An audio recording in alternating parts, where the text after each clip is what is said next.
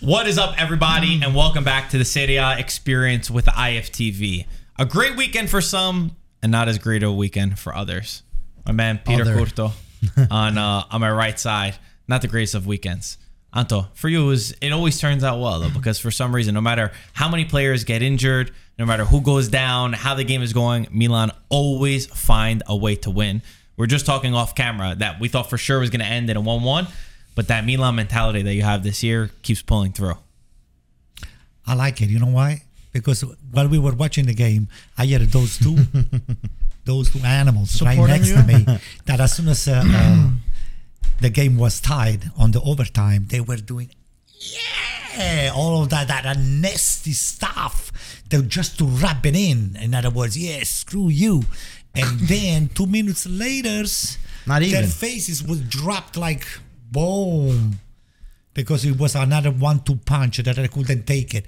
We left them just uh, like a Gasping a for fish air. out of Water. Gasping for that's a that's the right way to say it. Gasping for air.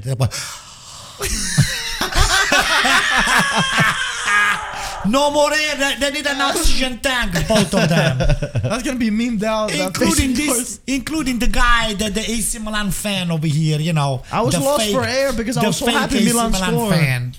You were what? I, I was gasping for air because I was so excited that Milan scored. Yeah, okay. Next. Did you did you when it was one one? Be honest with me. Did you think that you were gonna come back? Come on. Uh, no. No. thank you. I have, I, I'm honest. Hey, I'm not like you, but at least I'm honest. How do you keep like when when I was when we were watching the game and it went one one, uh, especially with the injuries that you had. It was we just mentioned that Calabria got injured during the game. Kjaer got injured during the game.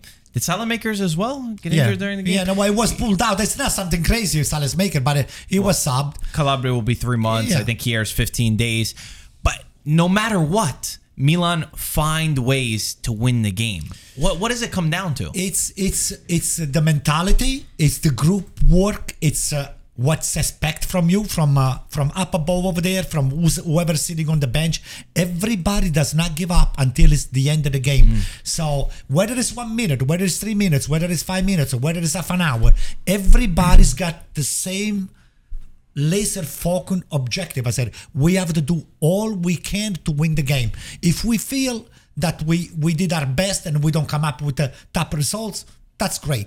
But uh, if we think that uh, we have to settle for the tie because we only have two three minutes left and we don't try, that's very bad. That's a bad bad bad karma and mentality. But You even from not- a guy like Ballo-Touré who stepped in for Theo Hernandez, see what he he's the guy that scores the goal. Right. And look the way Krunic, Krunic is a sub. He comes in as a sub. And then I would say, okay, maybe Krunic is going to take the back line with the Tonali. Instead, Krunic was table. right there. Oops, sorry. Krunic was right up there into the box, just redirecting with the head that ball, the Ballo-Touré, with a little flat piatto, we say, we say in Italian. Piatto, not a plate. That's what it is in piatto, Greek. Piede piatto means Flat. bang mm. With inside of the foot. It just just Like a put it square right in. ball. Yes, square ball, boom, right in, and that was beautiful. And then Leao to put the cherry on the cake. He just on the breakaway from Rebic. Rebic, what a player, man! Rebic, if he's healthy, he's gonna pay high dividends for us. So I'm just warning all of you right now. So regardless whether Ibra- Ibrahimovic is healthy or whether uh, what's his name, uh, Giroud is scoring or is now 100% on that on the on the top of his condition. We have so many players that at any time they can uh, put the game away for us. We have Brahim Diaz that is not scared to, to shoot. Even Calabria, besides the fact that he got injured, Calabria takes shots from outside. I don't know if you have noticed, since last year, Calabria has been shooting the ball from outside. Anybody on AC Milan can score. Pobega can score.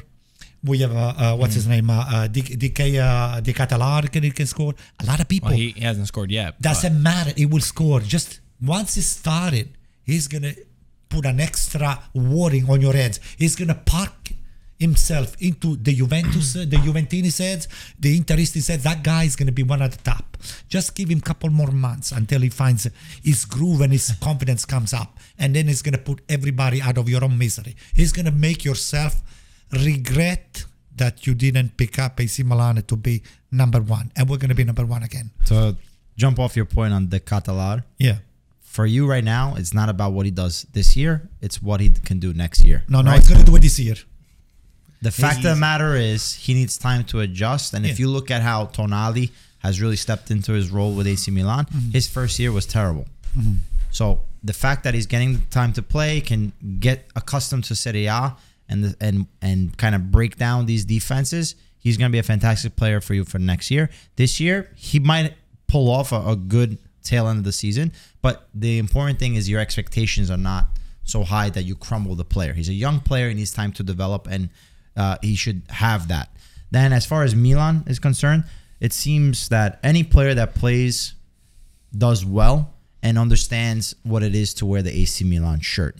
And there's a winning mentality there that comes from the locker room where you have a lot of top players, even if they're not on the field right now, they still have a presence in the locker room. You have Pioli, who was the leader last year and is still the leader, which is I think is a difference between Inter's, let's say Conte's Inter, where he won the Scudetto, but he wasn't able to cement the winning mentality into that team for that second year because that's what really develops uh, a team. Um, so you have this Milan team that now is in the second year with Pioli. The team is a well-oiled machine where they're gonna fight till every uh, you know last drop, and the injuries are definitely something to worry about. Yeah, because no matter what, you need your players to be able to play. Because maybe versus Empoli, you can you know get that win, but versus other teams, the chances of you coming back after tying one one in the 92nd minute is is not very high. Let's put it that way. But I think still all credit to Milan for what they were able to do, going you know not necessarily down, but getting tied on within the 92nd minute to then come back literally in a minute from and and score the goal and then get the 3-1 is massive. And it goes to show, uh, we were talking about it off camera, where the teams that are able to, you know, get these wins when the team necessarily is not playing great are the teams that go very far and and win the championship, right? The win the Scudetto. I respectfully disagree to the only on one point Mm-hmm. that AC Milan, you know, the only for the last year this is the second year. This is already the third year. There are three. There are uh, we are three years already into this spat.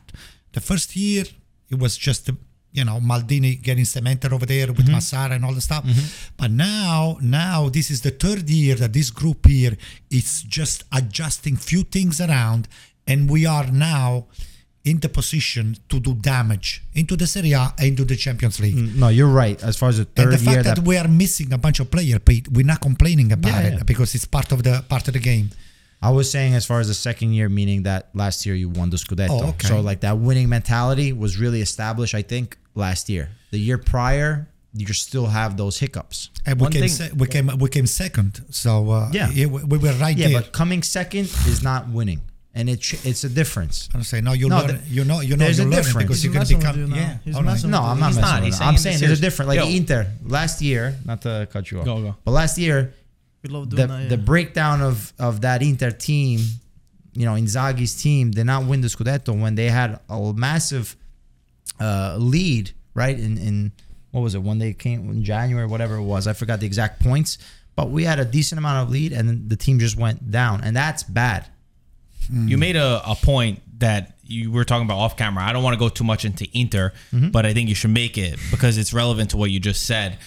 And it was about the spirit of the team and about Pioli. And I think this was the first week that I noticed it was when Inter goes down or things don't go well, I see a lot of finger pointing and a lot of negative energy from a lot of the players. Skriniar, Bastoni, Barella constantly throwing their hands up, waving their hands around, blaming each other.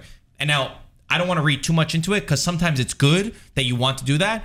But as far as Milan, I see even when they go 1 1, there's a different attitude and a different spirit. And again, I don't want to reach too much, but I just speak from personal experience. I remember when I was there to watch Italy against Sweden, Ventura's team, the one that we, the first game in Sweden. And I remember I was very close to Ventura and I could see his energy. And if you remember, Belotti had a ball that came in, headed it, and we missed. It was a great chance, probably the best chance that we had between the two matches. And the negative energy that Ventura gave to the team. He took a bottle of water, threw it, and sat like a little child who didn't get his way, which is kind of the opposite of what I see at Milan. That even when things don't go right, they give off the right kind of feeling. And you compared Milan winning against Empoli to the opposite of what Inter do. Mm-hmm. No, and I think you hit it on the the, the money where you have the leadership and when you have you know a, a sense of calmness in the locker room, you're gonna see that in on the field, and it stems even from the top. You know, when there's a healthy uh, società, when there's a healthy club, even on the business side, it's gonna show the the hard work that is is, is put into it on the field. Uh, you know what? Let me be, to, be, to make your point, Marco. When uh, when Giroud was called out and Rebic was brought in, when uh, AC Milan scored with Rebic, the one celebrating the most was Giroud. Giroud was going out of his mind. I don't know if you've seen him, but that was stuck to me. I said, hey, look at the chemistry though that those people have. They are competing for the same job, but look how, how close they are with each other. So Giroud goes out of his mind when AC Milan scores the one nothing, especially on Rebic stuff. And then again, when Leao scored, because uh, mm. Giroud technically, even though if he's not competing directly with Leao, those are the two leaders uh, of AC Milan for putting the, the numbers of uh, goals. Oh, I'm sorry to put the numbers uh, uh, of balls behind the, the, the goal line over there, and the chemistry is there. Those people they feed off each other. The energy is there. It's all over the place. All the bench players, even Adli. Look, Adli, the way was comp- it was celebrating. Adli was didn't play one minute. Maybe he's gonna get some uh, playing time on the Champions League. But Adli, it's not the one that is uh, you know sitting on the bench over there. He's jumping off his off his. Uh, it's unbelievable. I said to myself, look, at this guy is not playing. He's sitting on the bench. He hasn't been used much so far, but I guess he's waiting for his opportunity. And the way he celebrated after the goal, that means that the group is very, very, very united. Together. And, uh, you know, they all feed off each other's energy, and I think that makes for a big difference. Mike, uh, there was uh, two weeks ago, I think Allegri put out a quote saying, uh, I'm missing all my players. If you see half of Milan's team go out injured, you'll see how much they struggle. Uh, he's kind of wished it into existence because now Milan are missing a lot of guys Mike Maignan, Theo Hernandez, Calabria, Kjaer, Saelemaekers, um, obviously all for different lengths of time. How do you see Milan dealing with that, especially because they're going to play against Juventus this weekend? And Chelsea. Yeah, it's true. I mean, it's gonna I'm, be tough. My comparisons because Allegri yeah. said the quote, and then Milan. How do you think that they deal with that? It's obviously gonna be tough, but it's not something they're. It's new to them. They've even last season they had, uh, I think, speed bumps in terms of injuries and players not being 100, percent especially with Zlatan not being there, who's been the starter, Giroud taken in. And now they also have a region in case things happen, but they have a lot of considerable players. Anto was mentioning Calabria two out for a while. Uh, but the thing with Milan is, I think they just have a championship mentality. So whether the Primavera, Primavera player plays or the first player, I think they all are hungry to win. Mm-hmm. And I think that's very hard for a team to build. And they are the champions of Italy, so they really are defending something. They're showing that they're the big dogs in this league. And I thought that maybe they fall off a little bit, but they're they picked up perfectly from last season. They really look strong. Even in the derby, they look so convincing against Inter. So it's obviously gonna affect them just like it's gonna affect any other team. But I don't think it's gonna be a huge uh, fallback just because I think they they got it. What they got the dog in them, as they say. Is is Leao before we move on? Is Leao the best player in Serie A? Ooh for his position, it's one. It is for his position. Kvara? No, it's no, no Kvara. Kvara. Same position. No, Leao is by far much better than Kvara. Okay, explain. For his position, yes, but in terms of who's the best on AC Milan, for me, it's Mike Maignan. It, everything rotates through him. My question is: Is Leao the best player in in Serie A? Uh, for me, no. No. I don't know. I don't see anyone with the quality that Leao has. I think when he wants to play, it's Maignan for he's, me. Maignan is the best. He's unplayable. His first few steps, there's no one in the league that defend that can defend him because he's got this burst of speed that's impossible to stop. And now you back it with his scoring ability, which is improving. It feels like every game, and he also has a humbleness about his game as well. Like he knows that. I mean, stupid example, but even Zlatan, it's Zlatan's birthday, you know, calling him a legend and wishing him a happy birthday. Like he knows his place in the team and he knows what to give to them. For me, he is superstar level, superstar level of Serie A, and he is becoming the face of the league, in my opinion.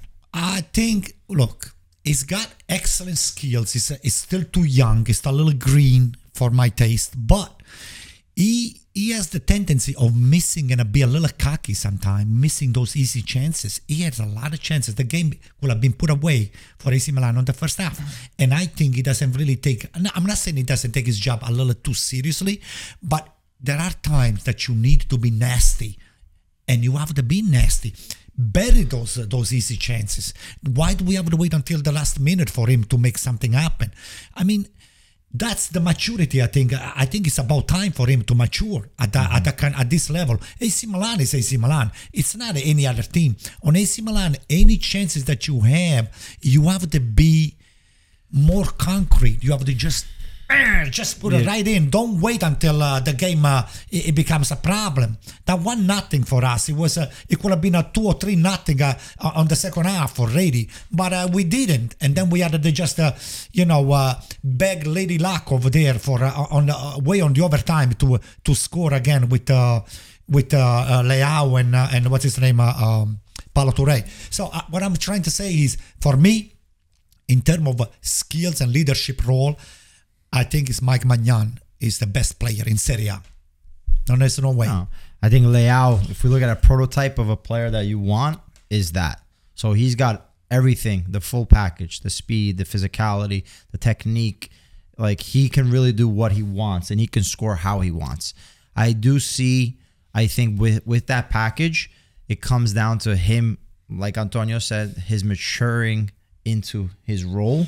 And I think he's very close. I think he's very close, but he's still not so much that he lacks that killer instinct Right. because when he's on, Right. he's on. But it's just that you want him like I think he has everything in in, in his toolbox Mm-hmm. to be a Mbappe, like that type of player. Mm-hmm. So like the way that Mbappe uh, is literally every game, like not even just every game, but like every minute a a danger. Like He- people are scared. Like there's games with Leao, like He has if- lapses. Leao's got Yeah, I mean, but listen, any player Everyone does. from does. time Every to time, he disappears from the But every- field. every you don't even player know that he's, he's on the field. He but- has lapses that But then, very. but, every- but every then he has that does. magic that no other. That's for me. You, you're like touched with this ability that in a second you could It change, can a change game. the game. Yeah, like it's not something that you even work on. It's just he's innately He has has, it. it in his game. That's why. So I think it's more so like a kind of like a Matrix effect. I don't know if you ever seen the movie. No. but How's it literally. So not how does it go? 'cause Reenact It's a, it's a long movie. do it, do it, do it. It's gonna be a long Do it, do it, I guys. know Do it the yeah, exactly. So pretty much he's in the Matrix. He, he unlocks the code, I guess. Oh, wow. And he's able to see the bullets before they They like, arrive? slow motion. All right, so And- Antonio so was like shooting he the unlocks- bullets. Locks. Yeah, so he doesn't even have to move that quick. He could just move out like, like this. That was something like quick. that. Okay. you know, Mike, where do you stand on this? For Leao, is he the best player in Serie A? It's hard to say. I think he's one of. I, I- think it's very hard to Top make three. him Top three. And not, not uh, number one. make him uh unofficially the top, the best player. Because right now there's informed players right now. Like, are you describing from last season to this, or just this season? Because there's a lot of back and forths on this. But I definitely think he's on the top tier of players in Serie A for sure. There's no question about that. Let's go on to your team. That Hmm. for me, you guys lack uh you lack a player like this. It's what I kept constantly thinking about during the Roma game, especially because Paulo Dybala was another guy that you were looking towards, Mm-hmm. and it felt like destiny that number one he got an assist against Juventus, the team that didn't believe in him, and scores against Inter, again another team that decided to go for another option, Mm-hmm. uh, and both of those teams kind of lacking that sort of player with the creative spark. I know you feel like Inter played well you lost in a game that personally before the game i said there's no way inter can lose this just because of the amount of pressure that was on uh, Inzaghi and on Inter, and you're playing at home, coming off the loss to Udinese. How'd you see the game? Yeah, I think so. They played well enough. That's how I would I would des- describe it because I think maybe they didn't deserve to lose based on the the chances. I think it was a pretty balanced game. Now, uh, you know, Inter at home should show their dominance, even though this is a much different Roma team than recent years. Um, they have quality players and are explosive in their in their counter attacks and what they can do on the field going forward. But just Inter in general, uh, I think as far as recent games, this was one of the better games that Inter has played. Um, which is it saying much? I don't know. But what we're what we're missing, especially in a three-five-two formation that Inzaghi's playing, is that person to take on the man, take on the defender. So if you don't have that to create that 2v1 or create that numerical advantage. Now you're kind of just playing chess where you're moving one piece, and if it's so slow, the, the defense is going to be able to, to match every move. So you need that spark. Mm. You need somebody to come in, be creative, to beat a man on a dribble, to then now force the movement of the team and, and find the openness. I mean, listen, we hit even in the second half. You know, Calhanoglu had an amazing free kick, hits the the crossbar. You know, we had opportunities to score, and the only problem is that for me, what I see is this this Inter team is too fragile. At a you know one shot, it's a goal against. One opportunity creates havoc and there's a little blackout. So like there's too many of these missed uh, I guess um, I guess concentration problems with this Inter team and you know I don't know if it's within the locker room. I don't know if there needs to be a, a spark with a, a change of a formation maybe.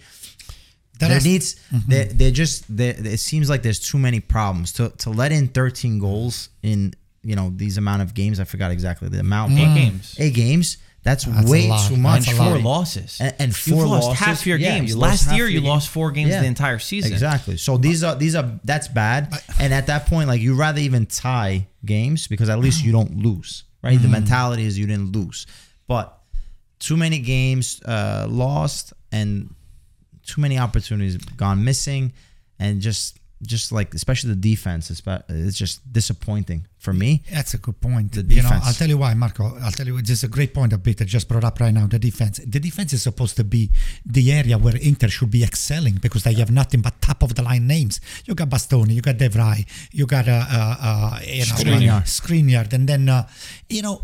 The fact that you played the 3-5-2, this is the best defender with Handanovic who was number number one all the time. Handanovic, Handanovic, Miracolo, Miracolo, Miracolo. So Handanovic, those three or four players with this. Are we talking about the same goalkeeper? Yeah.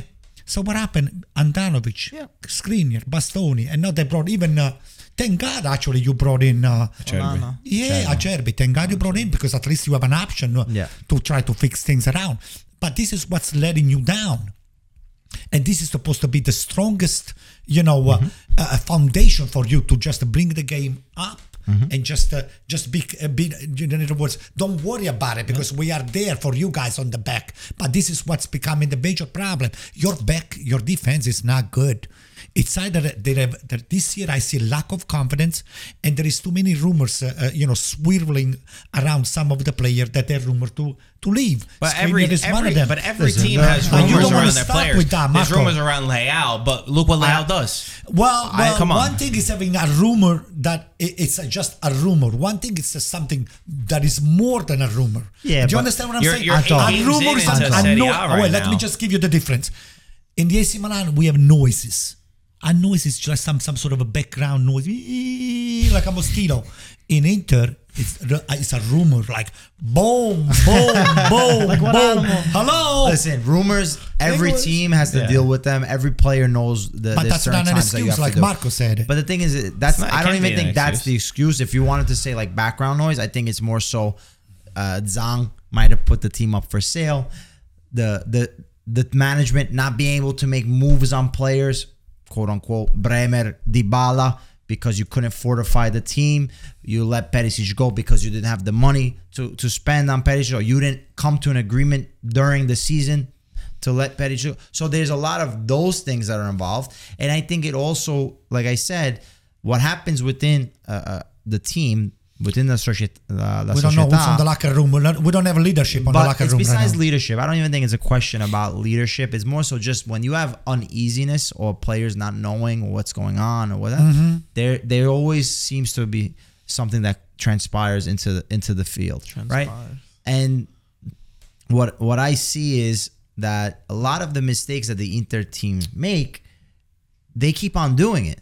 So Hmm. that's a problem. When you keep on making the same mistake over and over again, the same goals, letting it like Smalling, you have to be marking Smalling. You hmm. cannot have him have that opportunity. Skriniar is behind Like, him. Yeah, Skriniar, you like come on. This is these are things that set pieces is a matter of concentration. Mm-hmm. It's mm. not something that happens. It was a freak goal. Like there's mm-hmm. chances that you can that happens. But on set pieces, if you're a top team, you know exactly where you have to be and you have to be marking that person. And that's a lapse of concentration. And to bring up your point about Handanovic, obviously he's an older Handanovic, is not the same Handanovic. He's still a very good goalkeeper, but there needs to be a question where uh? Inzaghi, you have to make a decision because guess what? The fans right now are not too happy with Handanovic because I think even the Rightfully so. Dybala, Dybala's goal, you know, it's it's blockable for a top goalkeeper. I He think I think it. you can make that save if you have a hand to it. Mm-hmm. Yeah. You can make that. It wasn't hit hard, extremely hard. Yes, you have to still make the save, and the goalies, you know, uh, can mess up. Right. But if you're a top goalkeeper better and you have Onana on the bench, now you're not talking about having Radu on the mm-hmm. bench. You have Onana that Or you're supposed to. Tatarusanu. Yeah, mm-hmm. you, you have Onana that's supposed to. Inzaghi, you have to put your money down and say, hey, Onana is our goalkeeper moving forward.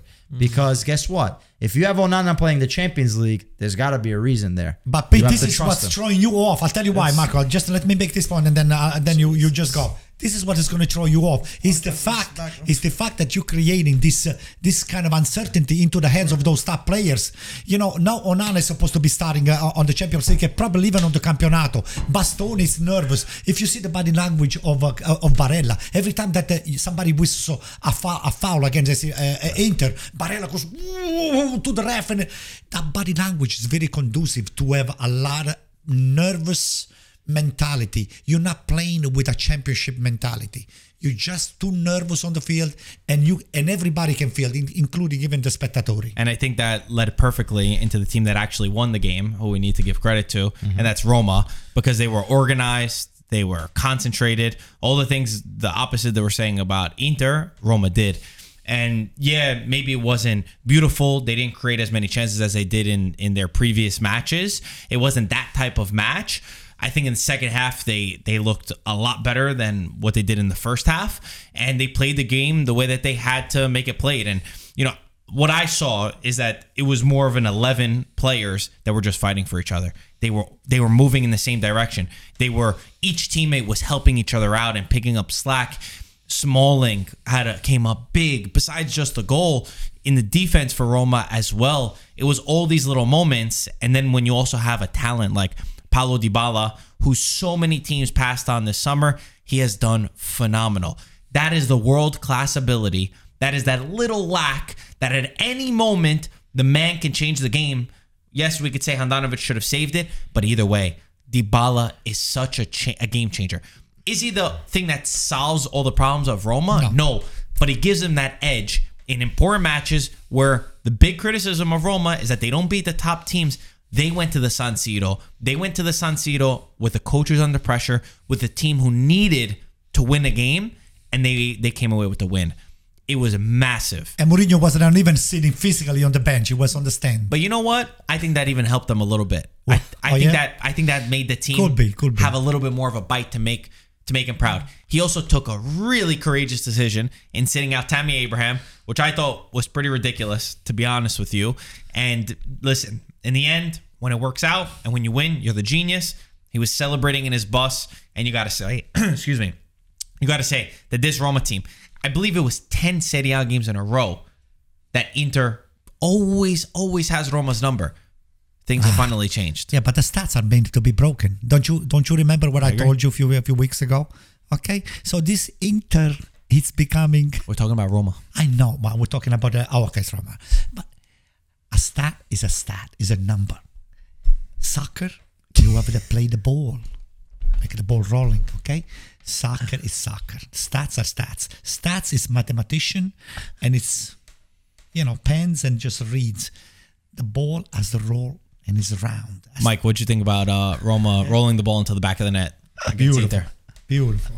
I don't, for Inter, I wanted to say, uh, I don't know. I think I think I'm starting to be- believe Gaetano in terms of Inzaghi. Saying I thought I to be honest, I thought Gaetano was being a little harsh. I was like, what's what's your problem with Inzaghi? He's not that bad. He's not that bad. And then I'm starting to agree with him. I feel like I'm on the other side of the pedestal on him.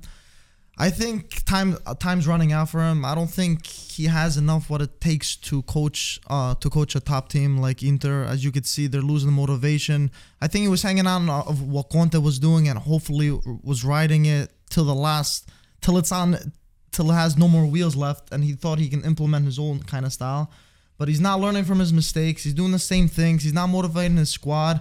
his team's not playing like they should be, like a contender for the Scudetto. I don't see any hunger from them, and they shouldn't be losing to Roma when you're up 1-0. Um, and it's very worrying for Inter because I had I, a lot of people had them win the Scudetto, and this I would I would change my prediction completely because and I think a lot of it has to do with Inzaghi. They got good players now. I know some they're facing injuries just like every other team, but right now they would be struggling for top four for me because they look horrendous. On, Right, per, And how about Roma? for me, How about At Roma? Roma, they did well coming back uh, from two one. Even when Mourinho not on the bench, Dybala is so good, man. That guy, I feel like he just demands power and respect whenever he's on the field. You know he can do anything unpredictable. And that's why you have him. And bringing Tam, Tammy, I think that was smart for Mourinho uh, having him on the bench since he he wasn't his usual Tammy from last season, and he maybe wants him to starve him a little bit so he can get a little hungry for the goals. But they did what they could, and they got the job done overall. And I think Roma are gonna have a pretty good season. Yeah, funny, stuff from them. funny you mentioned Gaetano before. Gaetano, he, Mm. he's got an extra wavelength that we don't get to see. Oh yeah, what did So, he say? he- what did he say in the text? wait. Before the game, before the game, he said he, before the game, Was it a actually before the game started, said he put Roma winning in Milano. Did he Uh, you did he put Roma winning? Yes, he did. And then That's a and hot then take. What Wow. you you saying about uh, Gaetano having this kind of a problem, quote unquote, with Inzaghi? I agree with him. He's He's he right. see what we don't see because we are normal people. He's a Gaetano's not normal. Yeah. Gaetano is extra. We're the peasants. He's the boss, right? But he sent a message. I don't understand what it means. He said, "Don't forget to mention that Roma was going to do well versus Inter." Well, What does that mean? on this prediction, he made a prediction Is even that what it before the means? I think game. it means for He predicted that Roma was going uh, to, to take the game away Hmm. from Inter. Yeah, it's uh I, I mean listen, it played into their hands. The only thing I'll say if I'm being critical because when you look at the performance, I mean Mm. Roma didn't put in an amazing performance. You get the win, you don't care who it doesn't matter. They played off of the weaknesses of Inter. I just can't stand the Matic Cristante duo in the midfield. I don't care. I don't like it at all. It's too defensive. Their ball does not get moved the proper way. That's one thing that I can't I can't buy into. And I think that when they did change that up and when it does move, even Cristante, I mean, he loses the ball. I think he lost the ball in like the 90th minute at one point where he's trying to just overdo things. For me, the two of them together, they don't work. Marco, They you got work. Spinazzola, you got Pellegrini. And to be honest with you, We're talking about different positions. Matic, he didn't play a big game. I like the way he plays. I'm saying I'm not I'm not arguing Matic didn't play a good game. I don't like the two of them together. Oh, but over there on on uh, on that double pivot in front, I think they're one. way more dynamic if they put Pellegrini and Matic or Pellegrini and Cristante. I just think that the balance is formed a little bit better because neither of them really like to take the ball up or really is this technical enough. Zaniolo. I, w- I wish you would be criticizing more Zaniolo because Zaniolo, not there. I don't think this all of this hype about Zaniolo. I think uh, Roma would have done a better a better job for to let him go. Maybe just to returning Juventus. from from injury. I know, but uh, uh, come on. Uh, hey, you're you're that young. You have to be. You you have, you have I, to be I think he brings. I think he brings a different dynamic where he's he's like he's like a horse in. I'm not in crazy about him. For I'm him. not crazy he about bring, him. He brings that energy, and I think when he's paired with Dybala, they they kind of complement each other well because one runs a little bit more, one can go at his defender, uh, where Dybala is a little bit more creative and a little bit more thoughtful. So personally, I don't see that as a problem. But let's move on. Talk about Napoli against Torino, which was I thought this was going to be a way tougher game for Napoli I was hoping so. pretty much done in the first half. They, they went up 3-0 uh, against uh, Torino side under Juric, who's very well coached in my opinion. He puts out a team that's difficult to beat. Tactically, they're organized, even if quality-wise, of course, they can't compare to uh, to Napoli. It's funny. I was listening to Juric's uh, press conference before the game, and he said we don't have enough of a bite. We don't. We don't. Uh, we're not football. We're not. We're not witty. We don't make the foul. We don't make that extra foul. But I don't think there was anything he could have done more against the Napoli side, who's just rolling on all cylinders. For me, best team in Serie A this season so far. Everything You said works Sarri out. says win Spalletti. You said sorry. Did I say He didn't say- he didn't say sorry at all. I think I heard sorry. You're Oh, obsessed with sorry. I Uh, I think that they're I, I think that they're rolling on all cylinders. Kim, who's come in, has been fantastic in the defense.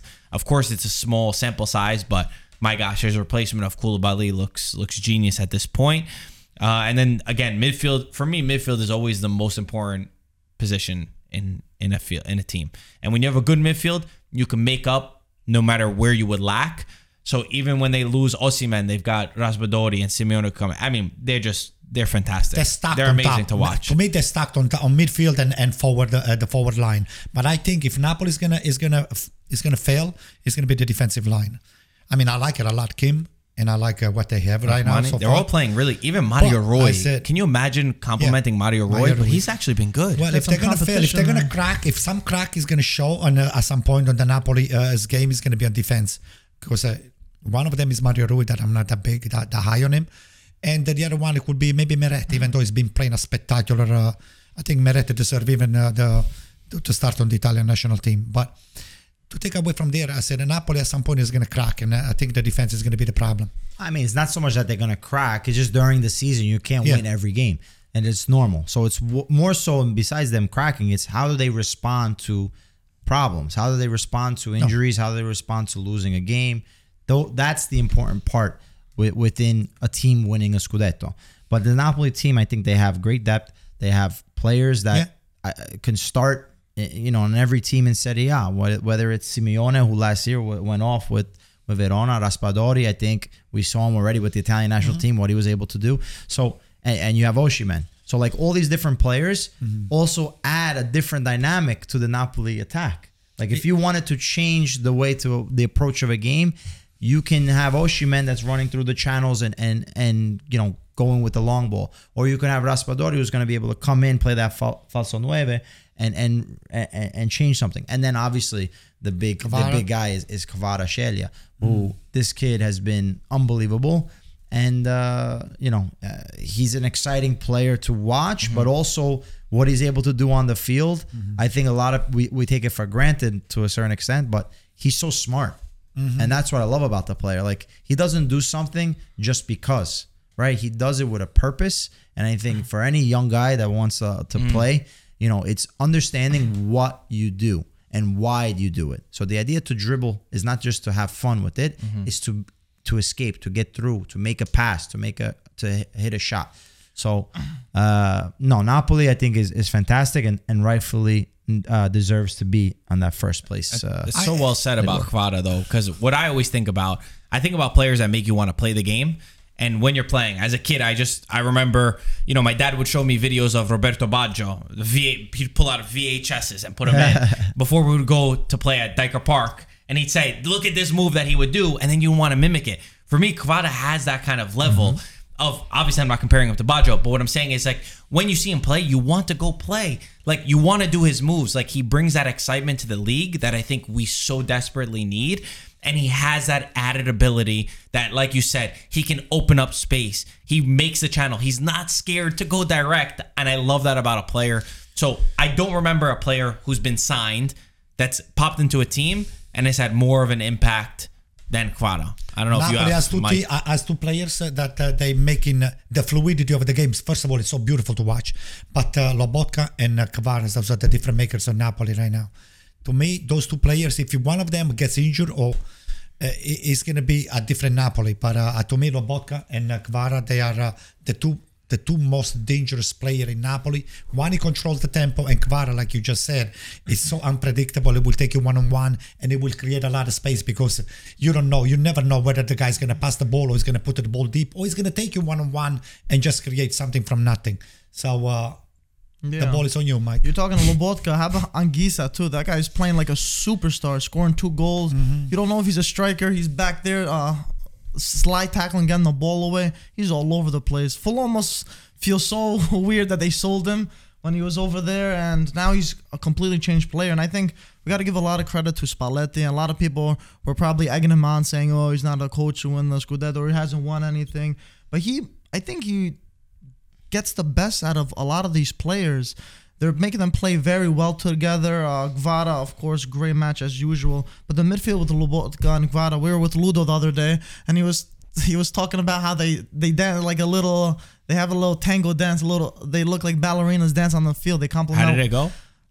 I don't know exactly. How did it Ludo dance? did What it dance It was like like? one of these Yeah, bad what it is- boys. What is that? Tango? Oh, What I is think it it? was a, that's how. That's I think their Ludo dancing is much better. Yeah, a little ballroom dancing. Yeah, I'm no professional. I'm trying to imitate. Well, but- I dance well too. Didn't you see me yesterday? You look pretty decent. Yeah, you guys Yeah. were wild with, yesterday. With some uh, f- from some. You see my move speed. You see I have my to do the chicken one. Do the. No, you wanted me to show the chicken one right now? Do the octopus one. Oh. well, what are you doing? Boy. Hey, he's bringing the octopus on the table. For those that don't know, they went to an octopus party. It looks like Squidward. Yeah. I don't. He actually looked like a spider instead of an octopus. A Look at him. tarantella, right? I don't know why you Tarantula, guys una went to an octopus party. Well, it's What uh, it's the f- it was the 50th anniversary Yeah. of the Caduti di Superga Yeah. for the Mola di Bari uh, soccer club that I played for. And um, You're a legend They there. do a Sagra del Polpo, where in Italy there was always every, feast. every town The has a feast, a food feast fest. That's fast. And um, for this particular one, it was octopus. And and you know, Antonio, I don't know if we put the video out, but Antonio No, we didn't put him. on. is- I don't know if we can. is a master of uh, of octopus. That he really is able to domesticate an octopus. what do we got here? Okay, we got cuttlefish sepia, we got octopus, and we got calamari salad. So how do we eat this on? We got make them. Hey! One more. One more. That's good for you. That's the best protein. There we go. You got that right. But you, you know got what, that you- right. I domesticated Raw on my cooked. mouth. Raw cooked, you name it, Antonio. Well, the funniest thing was, uh, so for little backstory, we posted a little bit on social media, but we also we played a game uh, Sunday morning. Uh, and we had Dre Cordero and Poppy Miller, uh, who came out from uh, the Paramount guys, and they came play to play a game with us. And the funniest thing is, you told them about this party, I guess, because afterwards, uh, Poppy asked me. She said, "You know, you keep talking about like eating raw octopus? Like, was it? Is that real is that's obviously fake, right? He can't do that. And then I forward the videos that you said that You you, did? Well, you you said, Bobby, this is real. Oh, yeah, yeah, yeah, You- yeah. you We've been ate something the octopus, yeah, okay. and nobody could believe it. But I was trying to explain to them that where you're from, that's a very usual thing It's normal. Okay. To eat raw octopus. Yeah, we made Mike eating the octopus in the second. he did not like it at all. What do you mean he didn't like it? Mike's face was. no, it's No. delicious. It was delicious. It was delicious. delicious. Come on, Should I? Can we post a video? Can we just post a screenshot of your the thing face when is, you ate I, I it? made a rookie mistake. I didn't add lemon to it. There you That- go. that's You why I some messed but then you say you don't put lemon. Now, I'll tell you what. You said in the video you don't The put lemon. octopus. No, I'll tell you. Let me explain. Okay. The octopus, when it's sitting on ice, because you have to keep it on ice before you serve it, it takes a little bit uh, uh, of the, the, the fresh water The flavor taste. from it. So, for you to be serving an octopus raw or a sepia or a cuttlefish raw, yeah, you have to be let him sit on uh, uh, l- like a salt ice. In other words, put some salt over there. The water Mm-hmm. the has to be salty right? water. But my because question otherwise in it the takes video, away from the, in the the video, didn't you say it's more of American style to put lemon on it? Yes. Well, in Italy, first off, Like, you no don't have it with lemon. no, I don't so. have it. I don't have to have it with lemon. It's just so so nice. It's just raw. Like the authentic way that you eat in body. raw, it's raw. raw. Listen to me. Actually, the calamari, with them alive. The octopus, not really alive. Yeah, I don't the know if I can do that. the calamari, I'll challenge you. You guys are gonna like it so much. Yeah, the You guys calamari gonna- challenge. But listen to me. You guys are gonna like even the the, the Squid Games has nothing to do with Yes. you. No, listen. Even the cuttlefish alive. And you guys, No, once I you try the that. first time, you're gonna become addicted. Okay, maybe we'll uh, maybe we'll You're pop in some of the videos. addicted, I but anyway, that's uh that was that's how they spent their Sunday, and that's uh that's Even that's it was uh, uh, Papi. If you're listening to this podcast, it was so nice to meet you in person for the first time. And uh, I don't know if I should be revealing that Papi now is an AC Milan fan.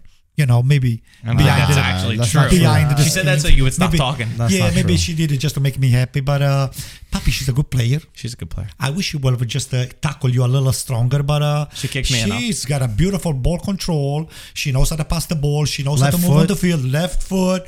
Hey, Dre is good too. Yeah, well, I think Papi. Oh, Poppy's better than Dre. Yes. Ooh, that's because she was on your team. well, that's why. no, she did a great job.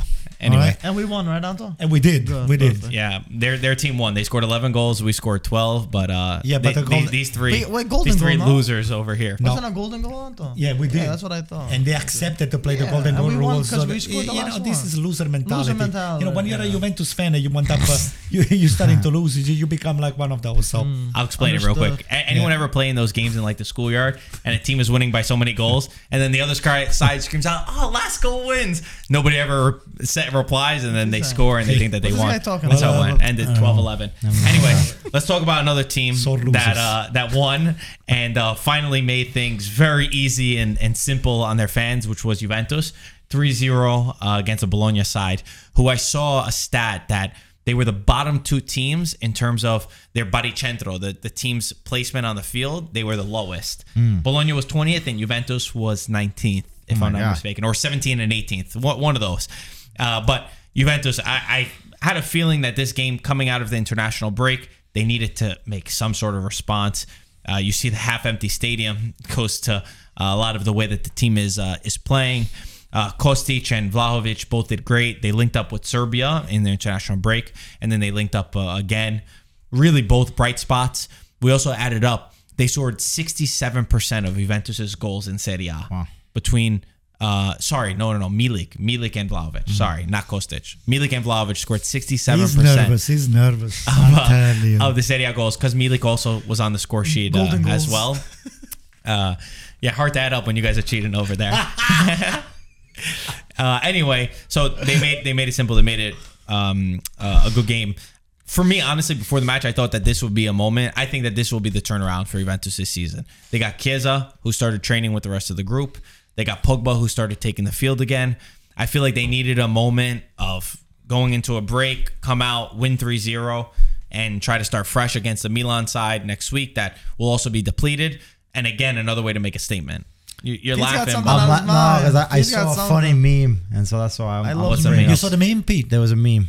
You Can know you that- show it to us? them. Show it to us. I'm gonna tell you it. okay, what is Even it? better. So they said like, oh, Juventus scored three goals yesterday. That was because they were away from Allegri for ten days. So that was that was the that was that the meme. makes sense. But you know, the jokes aside, That makes sense. the Juventus team, you know, I think also the biggest thing is goals allowed. You keep it at zero, and then obviously for Juventus, it's is being able to score goals. You have the players. I like Allegri, I guess, uh, move to to put Vlahovic and Milik to start them. So that shows that you know there's an effort to to go forward.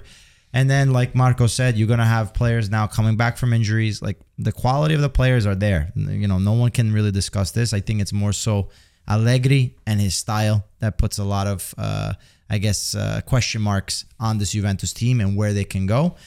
But I mean, to any for anyone that thought that Juventus is not to be in the fourth place uh, range, I mean, you guys have something else to, you know, some, out, right? some, something good. You guys are on something. So the Uh, thing we are is, on something on what? you What do don't you think, think that, we are you don't on? think On you don't, oregano. you don't think Juventus is going to be there in the end? I'm not sure about that, Pete. I'm not saying to win the Scudetto, but they're going to be. I'm not sure about right that, there. Pete. Ah, I'm listen. not sure about that.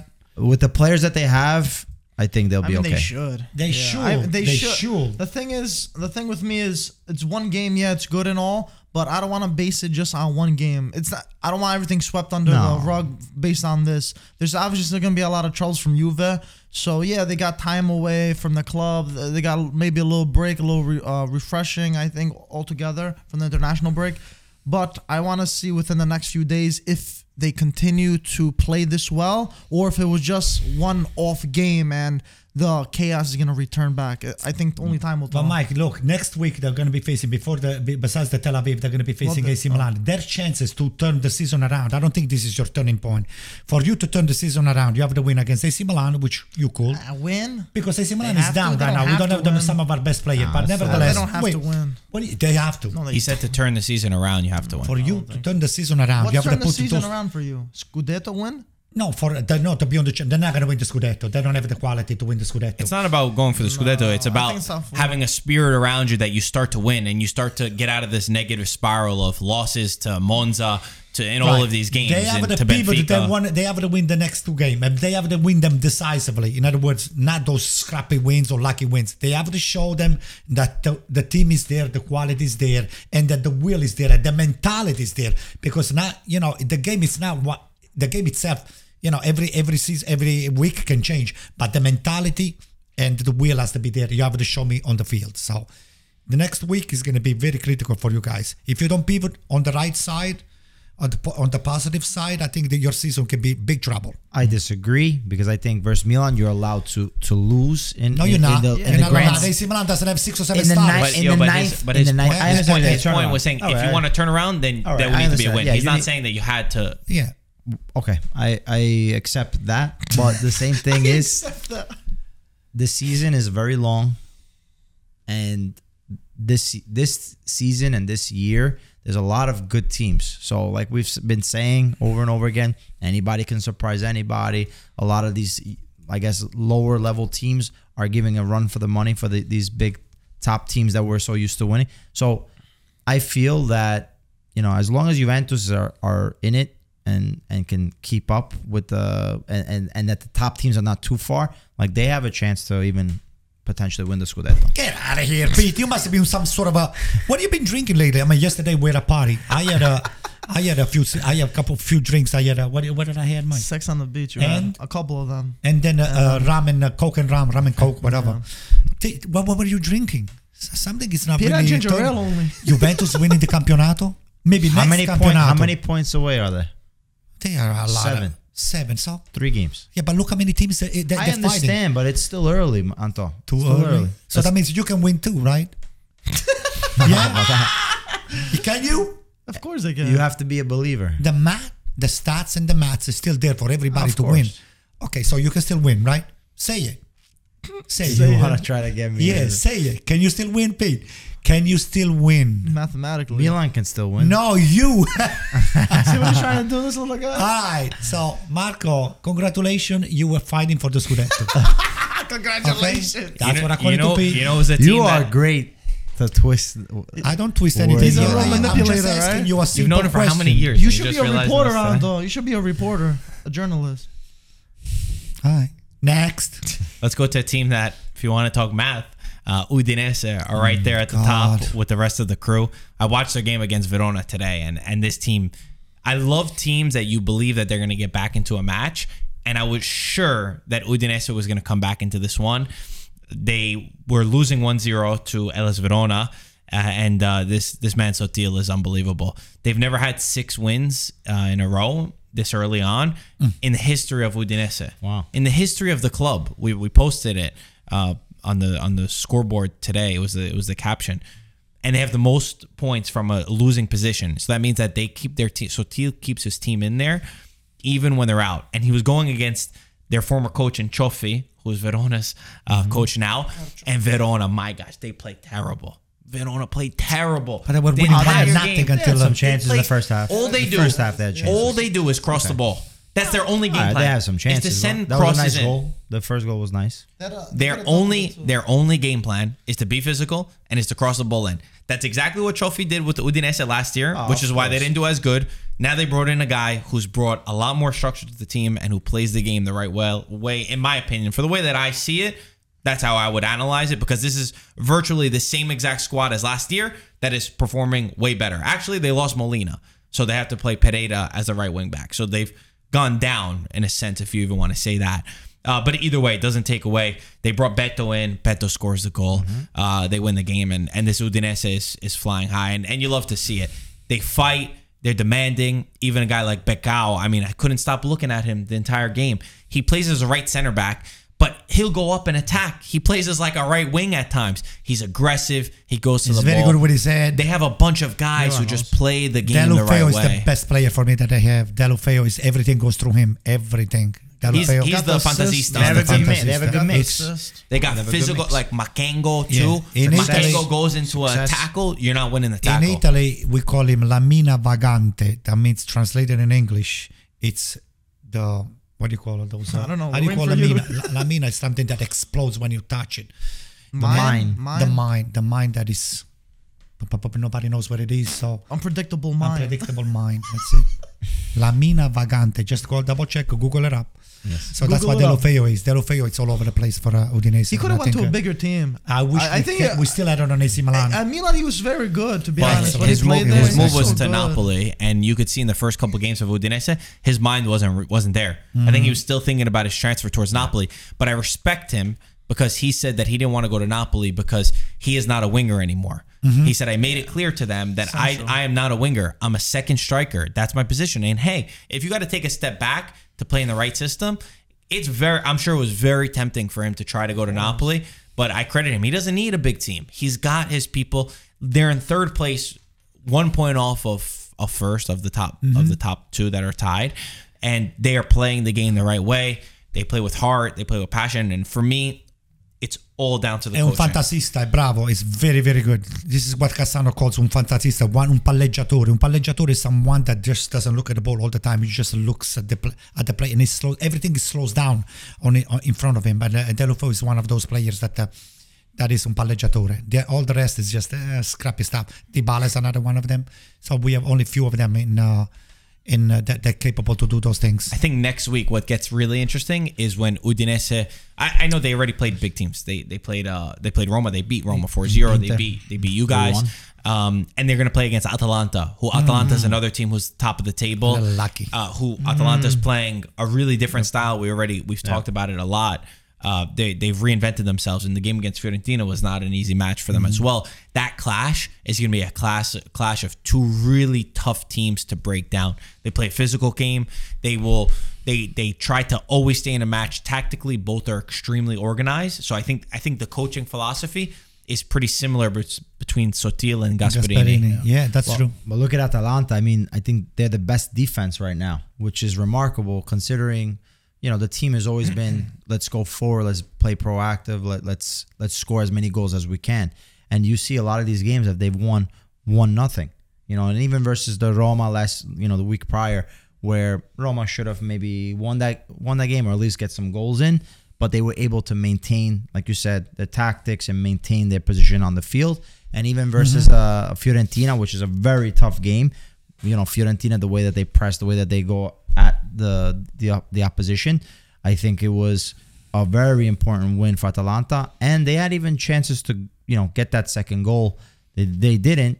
They ended up getting the three points and winning the game at the end, but like they have a lot of things going forward, and the fact that they have a full week every every week to be able to prepare uh, their games. Gasperini, I'm sure, is now uh, salivating at the fact that he can have a full uh, training week to be Yeah, able they don't to have champions. to all able to those things. dissect the opponent team, the the opponents. So Serious question between those two teams that we just mentioned.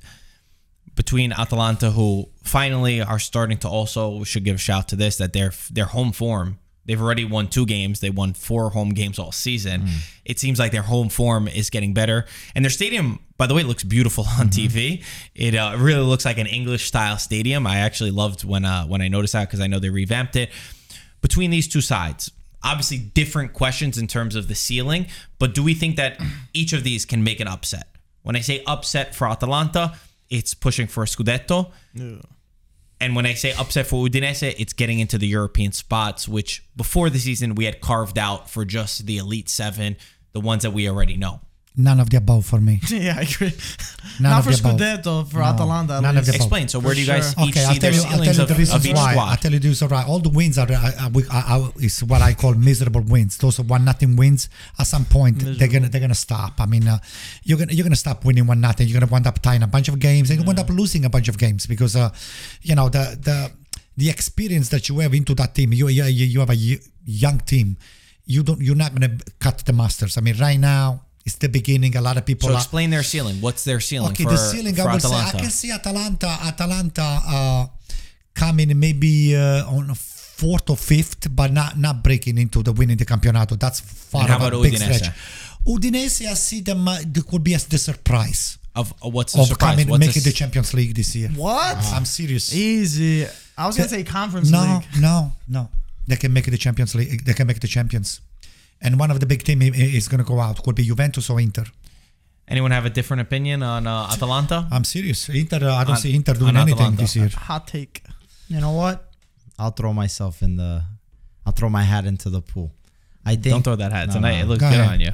I think Atalanta, given the fact that they're getting these wins and maybe not necessarily playing well, shows that they have the right makeup to be I able agree. to push for I that. think that's a good So thing. once they start playing well, they have the caliber players. They have Zapata, they have Muriel. You said it's a young team, but I think they have a perfect mix because this is a team that has played in Champions League, have played the big games, and know what it takes uh, to play those important games. And I think Gasperini now having that week off where you don't have to uh, mix and match players to you know uh, prepare for the midweek game, the travel, the injuries, and everything else. You're able to finally focus on one. Um, you know, focus on the campeonato. So what's the so what what do you So say? I'm gonna say that What do you say? I'm saying Atalanta can be the dark horse to win the Scudetto. What are you saying? Ah, No, no, no. Pete, you You're must so be. wrong. Yo, something must have gone wrong You're with you wrong. yesterday. I agree with was Antonio. I don't know why. For the first time ever, I, I agree don't know, Antonio on Pete. this. Del Pete. popo. Can you it check- went to your head. The You best check your case- temperature. Let me see.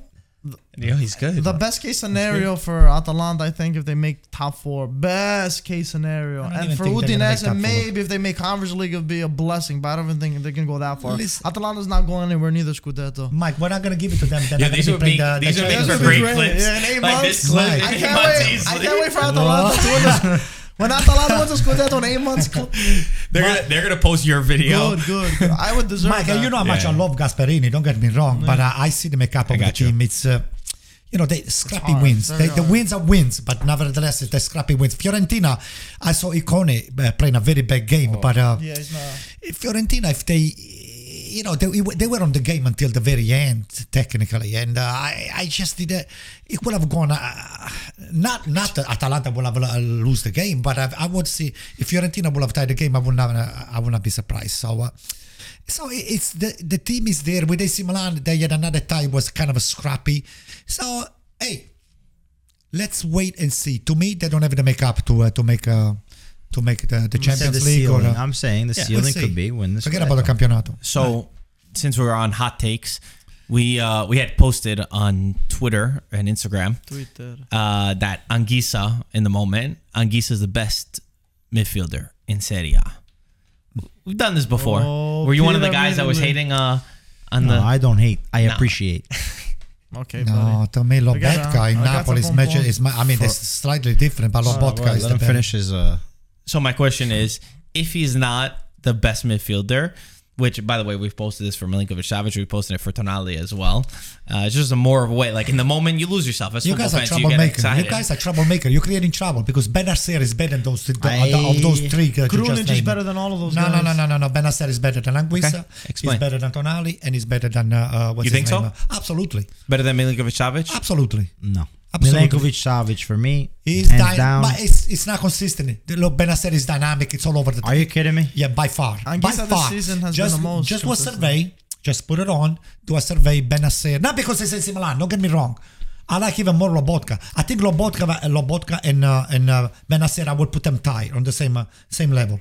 Explain on Milinkovic Savic. Milinkovic Savic, for as far as dynamic player, I mean the guy at his size, his ability, his technical ability, the goals that he scores, this is an all-around midfielder that you want, and for me is is amazing. And it's it's remarkable that the Premier League teams or any other of these big teams have not put out the money Good, don't tell for him. this player. Keep How it- many goals it did he here. score? How many goals has he scored with the Lazio? That I It's think it was a- unbelievable. It was a, good amount. yeah, and what good position does he play? Center Cent- midfielder. an eight. Okay, so let me know who else has that type of output Bravo. as a Milinkovic Savic. That's all I gotta say. I'm I'm, gonna with- tell I'm you with you something. as well, Pete. For me, No, Milinkovic wrong. Savic. If I think about one player, and obviously a lot of these guys they could play together, but that's not that's not the fun of the game. The the game is who is the best. For me, I'm with you as well. I don't see any uh, midfielder who dominates as much as Milinkovic Savic does in a game in terms of his goal scoring and his assists. He's always a nuisance. His physical ability and the size of him also doesn't make sense, and he's really good at playing one-touch passes as well. Like he's got such such this great mix, and I'm telling you right now, what's going to happen? I'm making this prediction. I don't care if I get clipped and it's a joke. In the World Cup with Serbia, you're going to see the world is going to realize who Milinkovic Savic is. Let me tell you something. I said you guys are a little. Okay, you bit- went. Let Mike go. Oh, Who's I'm the best sorry. midfielder? Who's the best midfielder? This we all season? said we all said one. This season, I think, I, in terms of in, uh, being in form, I think we have to give the give it to Anguissa only for this season, the first eight Aye. games or whatever. okay, explain.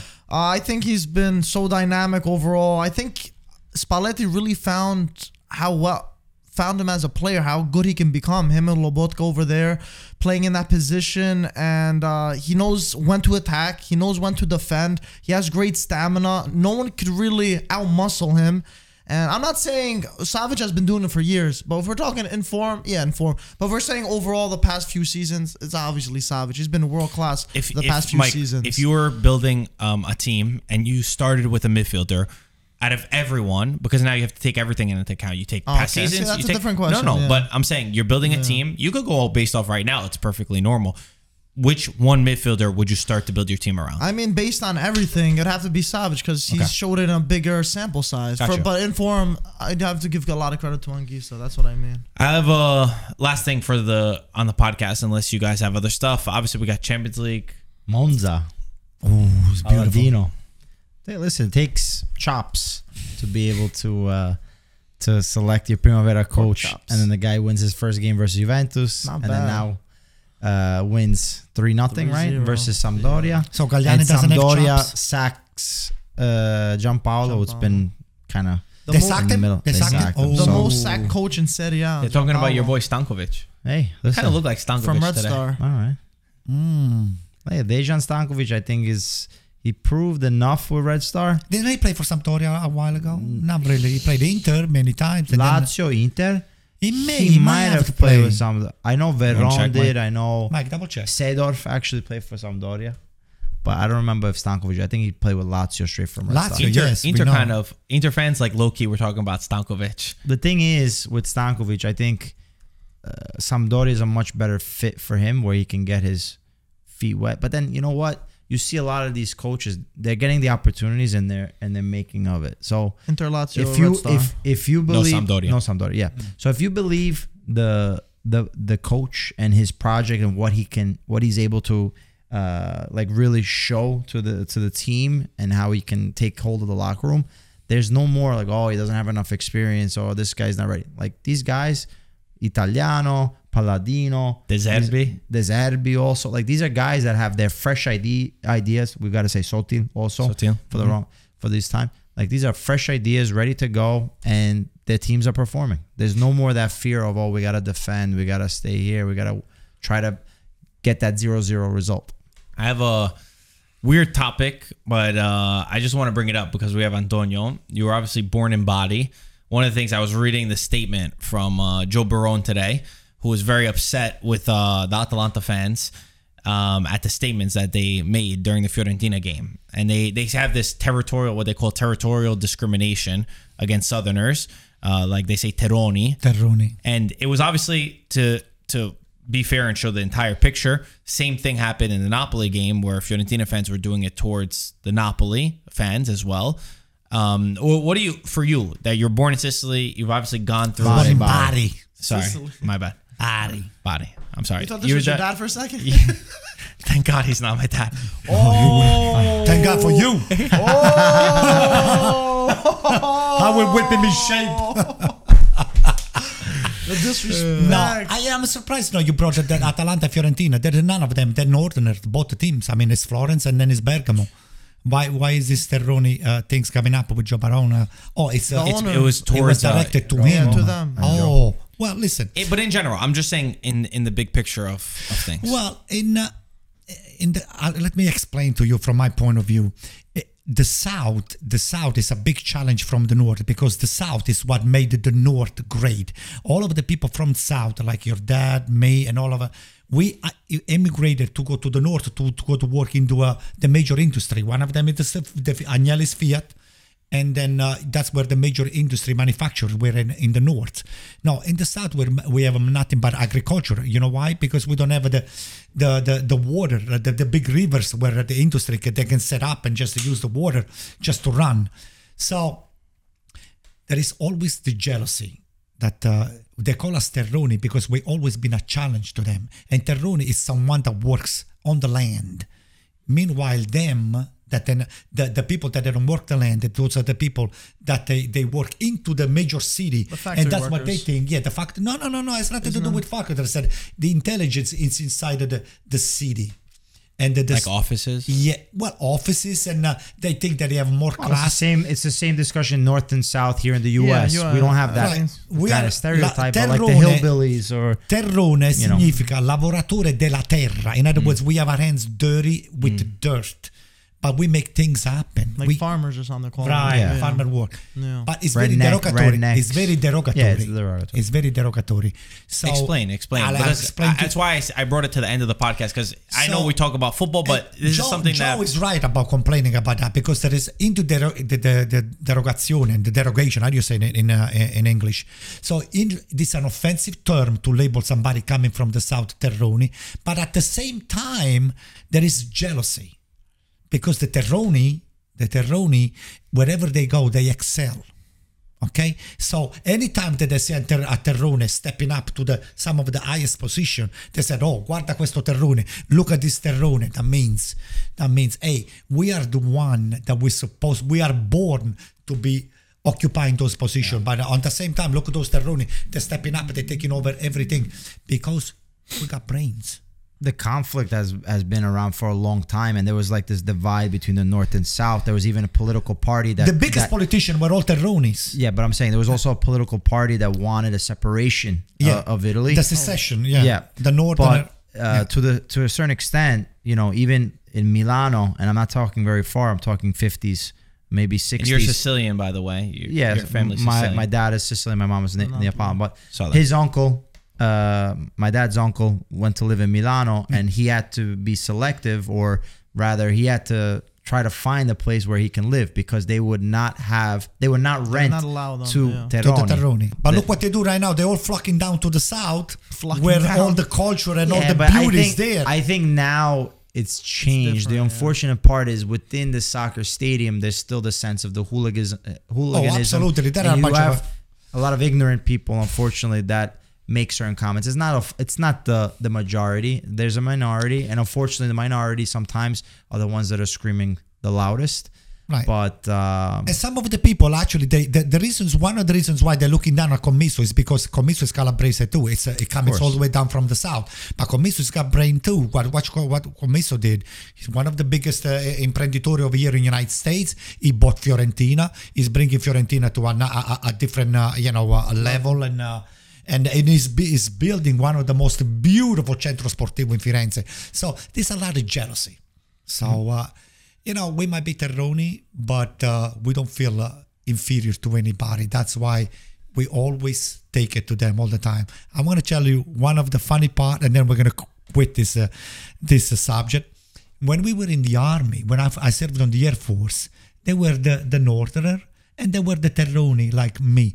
The Terroni geographically goes from uh, Rome south. Actually, I would say Rome. It's right in the middle, but it's from Naples south. So the the groups that we were uh, we were uh, part of the group associated as a group. We were all the Sicilian, the Baresi, and the Napoletani, and then the. The, not the fight, but the, the rivalry at any level was uh, against the Fiorentini, the Milanesi, e i Torinesi. Hai capito? So, what we used to do, well, they were asleep, some of those guys, because the fight. I'll tell you. I know where this is gonna no, go. I'm gonna tell you. It's funny. Tell us. So the Terroni to beat the first on the Adunata because if you're not there when the, the tromba uh, uh, sounds in the, in the in the Air Force, To you wake up, right? To wake up, not wake up to just to be to be present line over up. there. Yeah, the the last up. people that they show up, they wound up in duties on the kitchen. So what we used to do, some of the the some of the non Terroni, the Northerners, they used to sleep with the boots. So in other, in other words, they didn't have to wake up to be and uh, put yeah. the boots on and just get themselves ready Oh and my run off there. So what we used to do, we used to just get up at night plugs? and we used to take the shoelaces and tie, tie them on the, on the bed. So, they they, used to wake up. They were they were kind of they were they were not handcuffed, but they, they were feet cuffs to the bunk bed. So uh, it You tied was- their shoes together. Oh yeah, no no no no. We used to, To tie the, bed. shoes to the bed. To the bed. Yes. Whose idea was that? oh, was- You recorded it, right, Anto? oh, I wish I got a phone back then. There were no. you didn't post it. You didn't then. post it on Instagram. No, we didn't. TikTok? I don't have an Instagram. Guys, by the way, for the for everybody, I don't post anything on Instagram. Those two What are you talking about? There's an. IFTV talking Anto. about? There is an IFD and I didn't know that. What do you mean? You My have wife, she follows me, but uh, those are the two animals that they post on my stuff, which uh, which is is good stuff. I love that. Anyway, I, I brought the subject up. I didn't know uh, what we use and what we not, but I wanted to. We never talk about this, so I wanted to. You know, there's some backstory that obviously you know because you you lived it, you were born there, and you grew up there. Um, but yeah, anyway, great weekend of Serie A for most of us, not all of us, but better times ahead. This weekend against Barca. If you could, if you could do something this weekend, Yeah. Do like Allegri does. Judge me on this game. Tell Inzaghi, tell, uh, tell Simone or Limone or Limoncello because the more the more the time goes by, we're going from Limone. To when, uh, now we're gonna go from uh, Limoncello, and then it was gonna be what? Uh, it's gonna be maybe Amaro del Capo. So just tell him, just say something that is gonna make a Limonata. spark. He's gonna spark the team into action. You need una scintilla. In Italian we call it scintilla. In America you call it spark. You need to spark the team. So I don't know how you're gonna do it, but just do it. there we go. Well said. All right, guys. As always, thank you for watching. Subscribe. We'll see you soon. Ciao, ragazzi. guys. Ciao.